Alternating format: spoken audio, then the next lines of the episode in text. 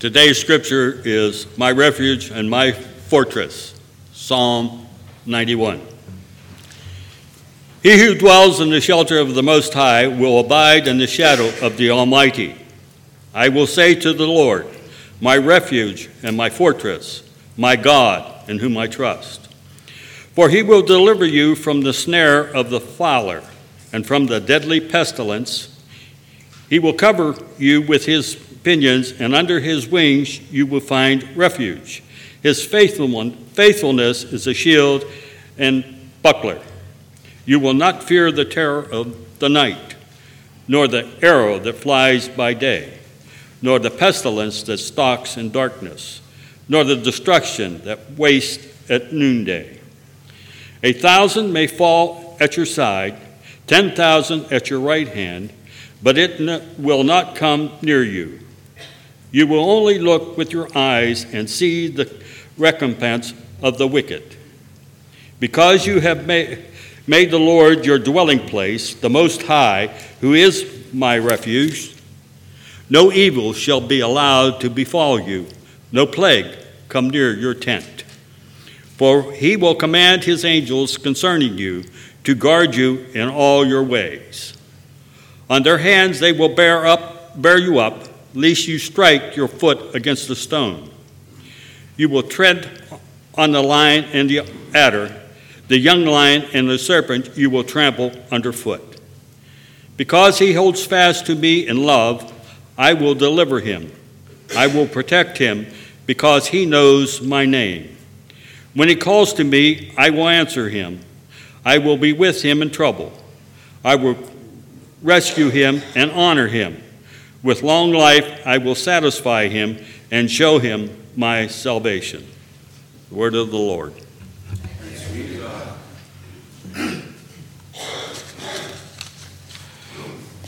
Today, for Veterans Day, we are looking at this, the 91st Psalm, sometimes called the Soldier's Psalm, because of all the war like imagery in it and the talk of God's care and provision. There is actually a lot of warfare talked about in the Psalms, a great deal due to the fact that uh, David wrote a number of the Psalms, or a number of the Psalms were written in his honor, and he spent a lot of his life as a warrior. The Jewish rabbis call this psalm the amulet psalm. Apparently, even going back to ancient uh, Israel, people saw this psalm as a little bit of a good luck charm. The idea was that if you quoted this and you went to battle, you would survive. Or people would apparently get stones and maybe write 91 on them, or write Psalm 91 or pieces of the psalm in Hebrew, and would carry it in their pocket as if a good luck charm. This psalm has also been used, not just in ancient Israel, but been used in the military. How many of you who have served in the military are pretty familiar with this psalm? Uh, it's a psalm that comes up, and it's a psalm. There's a card down here on the table for Operation Desert Shield that has Psalm 91 that was given out to soldiers uh, when they first went over to the Middle East. Um, that was not issued by the chaplains, it was issued by the military. They paid for the cards with the Psalm 91 to be able to give out to the troops.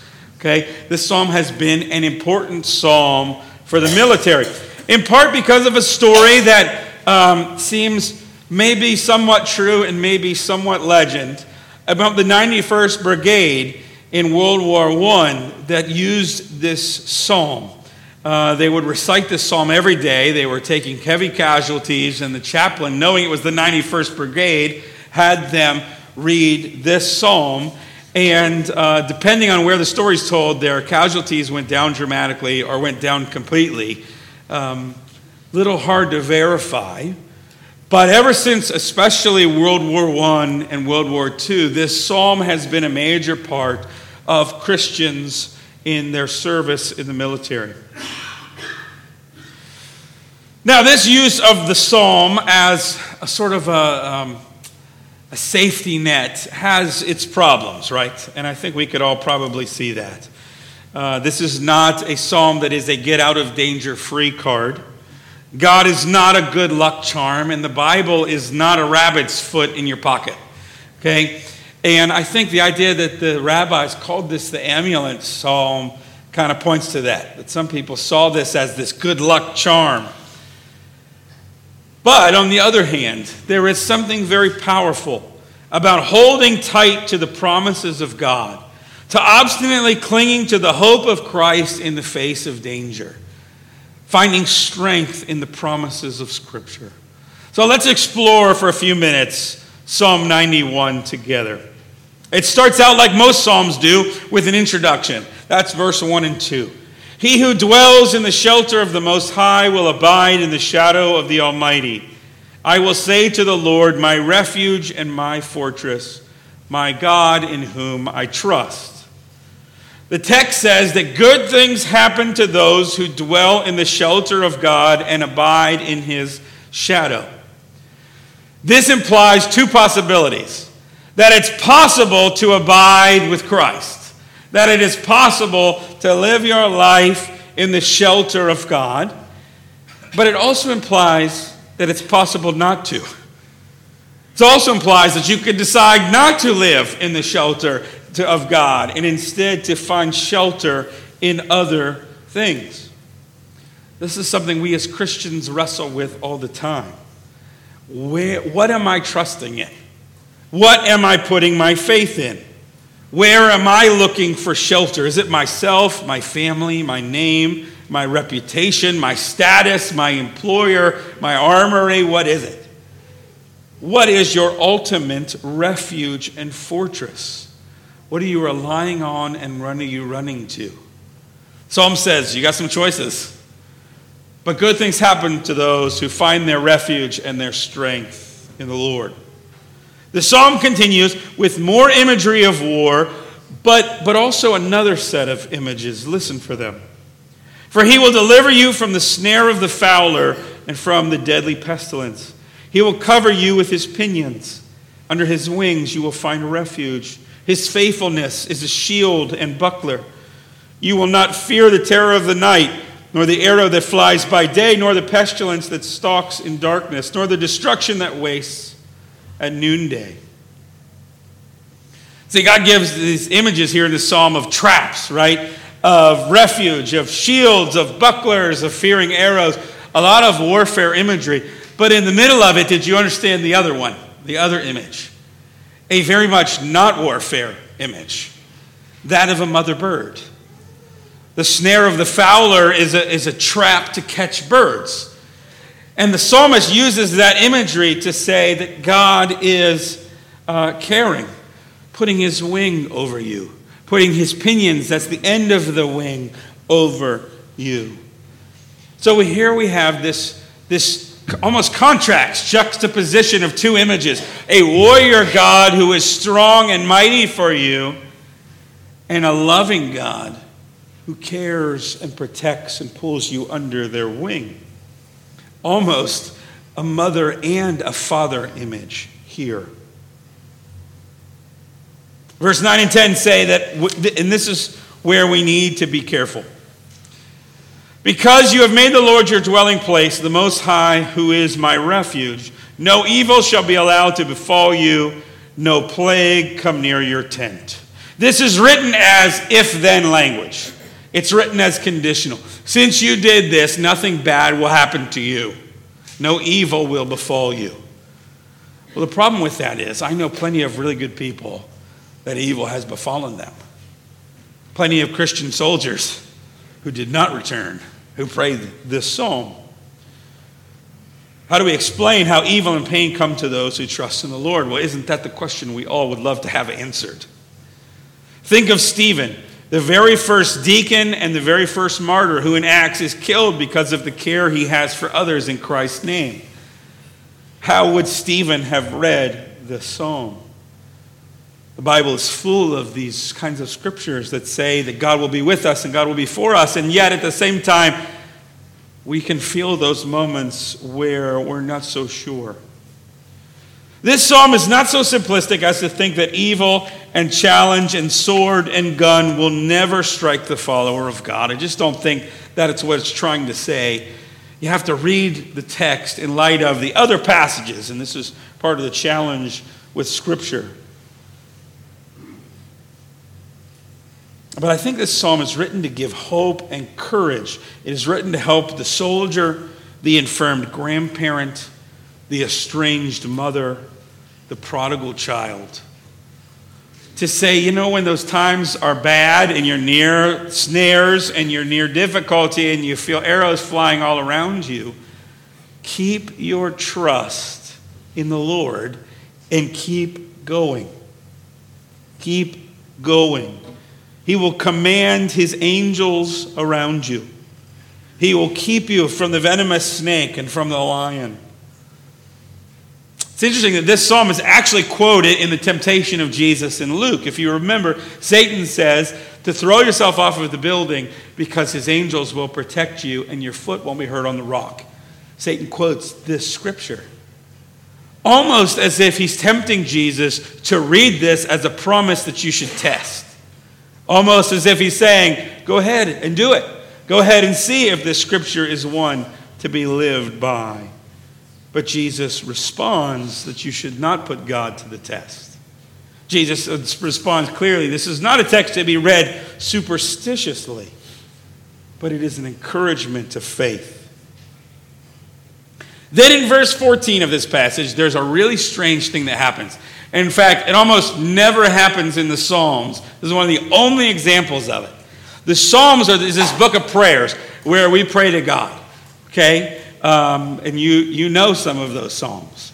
Uh, my God, my God, why have you forsaken me? Sometimes they're Psalms of lament. Sometimes it's the Lord is my shepherd, I shall not want. But see, those are all prayers that we pray to God. It's really fascinating in this psalm, almost nowhere else in the psalms does this happen, that the voice is put in the voice of God later in the psalm. Verse 14 and following. Because he holds fast to me in love, I will deliver him. See, now it's God talking. I will protect him because he knows my name. When he calls me, I will answer him. I will be with him in trouble. I will rescue him and honor him. With long life, I will satisfy him and show him my salvation. See, God speaks in this psalm, and God almost never speaks in the Psalms. It's all to God. But in this psalm, God speaks and has this great, great set of verbs of what God will do. And a lot of you are going through a lot of stuff right now. Listen to these words of God to you I will deliver you, I will protect you, I will answer you. I will be with you. I will rescue you. I will honor you. I will satisfy you. And I will show you my salvation. The key to that promise is that we are to hold fast. What does verse 14 says? Because he holds fast, I will do all these things. That doesn't mean that we will be spared uh, all the pains of this world.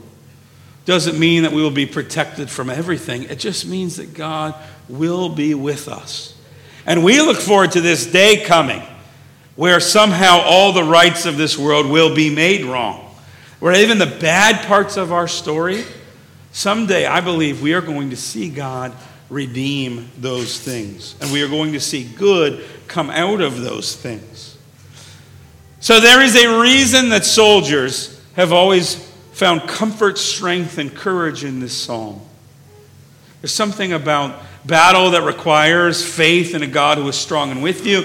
And there's something about battle and, and the danger of your life where the idea of God as a caring mother bird, as a caring father who protects you, is something to cling to.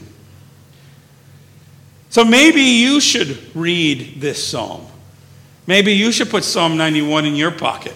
Maybe you should put it on the mirror so when you get ready at the beginning of the day, there's that psalm. Not as a good luck charm, not as an amulet like the Hebrews might have done back in the day, but maybe you need to look at it as a promise that though life is hard, you can have courage and keep going because Christ is with you. I want to end by telling the story of a couple people that understood how to have that kind of courage.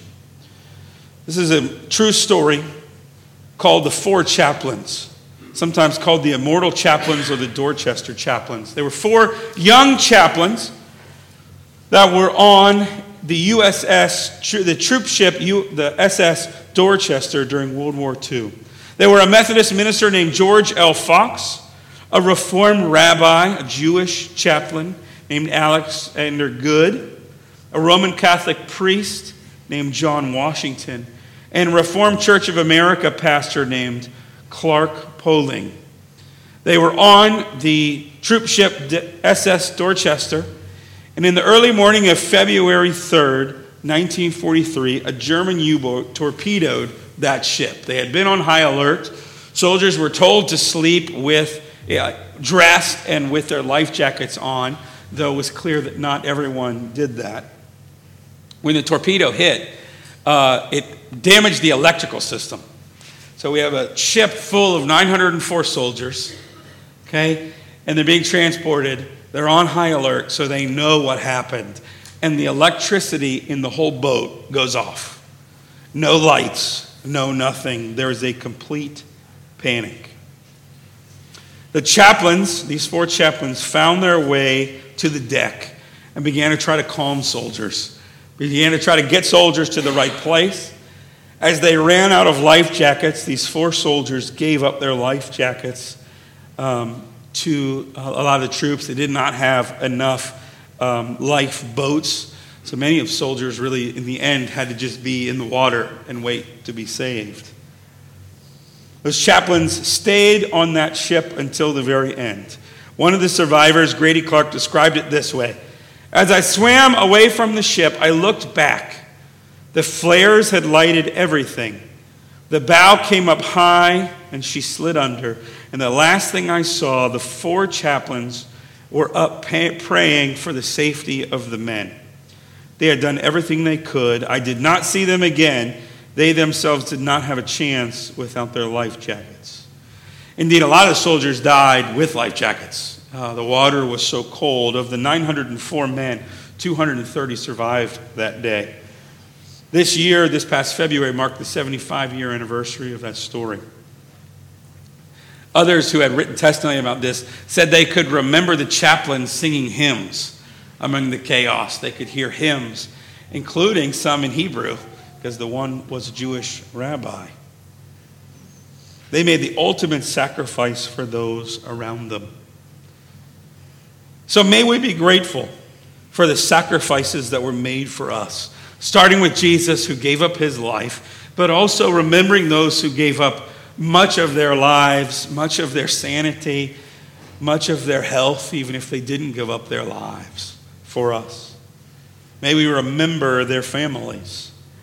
And may we be inspired by their example and by Psalm 91 to live a life of courage, of bravery, and of trust in our Lord.